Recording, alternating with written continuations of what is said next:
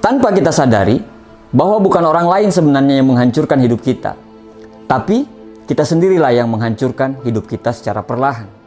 Untuk sukses, kerja keras saja tidak cukup. Ada banyak komponen yang harus kita ketahui serta kerjakan untuk memenuhi sebuah kesuksesan itu. Sukses itu berpola, begitu juga dengan kegagalan. Kegagalan pun pasti ada polanya. Ada lima hal yang akan menghancurkan hidupmu secara perlahan. Yang pertama, membandingkan dirimu dengan orang lain. Membandingkan diri kita dengan orang lain kadang dianggap sebagai sebuah motivasi. Tapi ketika kita membandingkan sesuatu yang dia punya dengan sesuatu yang kita tidak punya, justru malah makin membuat kita semakin tidak percaya diri. Misalnya, kamu membandingkan dirimu dengan temanmu yang diciptakan dari lahir dengan paras yang sangat cantik.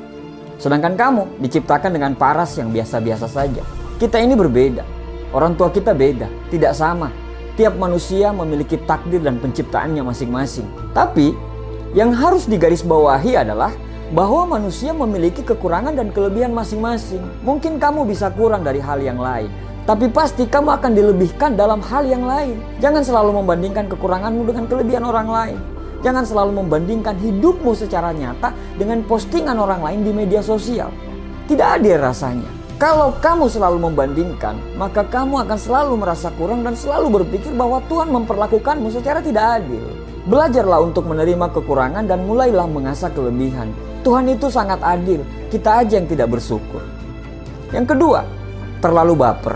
Menggunakan perasaan dalam setiap tindakan kita adalah hal yang baik. Saat rasa dan logika seimbang, maka setiap kerjaan dan setiap keputusan akan sesuai dengan porsinya. Tapi sesuatu yang terlalu akan sangat tidak baik. Sama halnya dengan terlalu baper. Orang yang bapernya over akan cenderung selalu negatif dengan hal-hal yang sebenarnya tidak ada. Contohnya, Ketika kita komen di foto Instagram teman, tapi kebetulan pada saat itu teman kita tidak bisa membalasnya karena mungkin tidak melihatnya. Kamu pun menjadi kesal dan terus berpikir kenapa temanmu tidak membalas komen kamu. Akhirnya banyak prasangka terhadap teman kamu dan juga terhadap dirimu sendiri. Terlalu baper bisa bikin kamu susah menerima kritikan karena menurut kamu kritikan itu bisa menjatuhkan kamu. Terlalu baper akan membuat kamu gampang marah dan akhirnya kamu akan kehilangan banyak teman karena teman-teman kamu menjauhi kamu karena takut menyinggung perasaan kamu yang terlalu sensitif. Kamu akan susah beradaptasi dengan lingkungan baru. Kenapa? Karena kamu orangnya selalu negatif thinking kepada orang lain, apalagi pada orang baru. Jangan terlalu baper dengan postingan orang. Siapa tahu dia hanya ingin mengingatkan dirinya sendiri. Jangan terlalu baper dengan senyuman orang. Mungkin dia seperti itu kepada semua orang. Baper itu bagus, tapi terlalu baper itu bisa menghancurkan hidupmu secara perlahan. Yang ketiga, sering protes dengan keadaan. Mungkin mayoritas orang-orang di dunia ini akan mengatakan bahwa hidup itu anugerah. Tapi ternyata ada sebagian orang yang merasa hidup itu penuh ketidakadilan dan penuh kesedihan. Bahkan kata-kata mereka kalau lagi membela diri itu seperti ini. Aku itu tidak ingin dilahirkan seperti ini. Jika bisa memilih, aku tidak ingin dilahirkan. Siapa yang bisa memilih lahir dari anaknya siapa? Anaknya dokter mungkin, profesor, pemulung, tukang ojek, atau siapa pun itu. Hidup itu proses, bukan banyak protes. Bill Gates mengatakan, lahir dalam kondisi miskin itu bukan salah kita tapi mati dalam kondisi miskin itu mutlak salah kita. Hidup itu anugerah. Hidup kita ini tidak lama. Jangan habiskan energi dan waktumu hanya untuk merundungi nasib. Jangan sia-siakan usiamu hanya untuk selalu protes dengan keadaan. Lebih baik nikmati dan syukuri apa yang terjadi.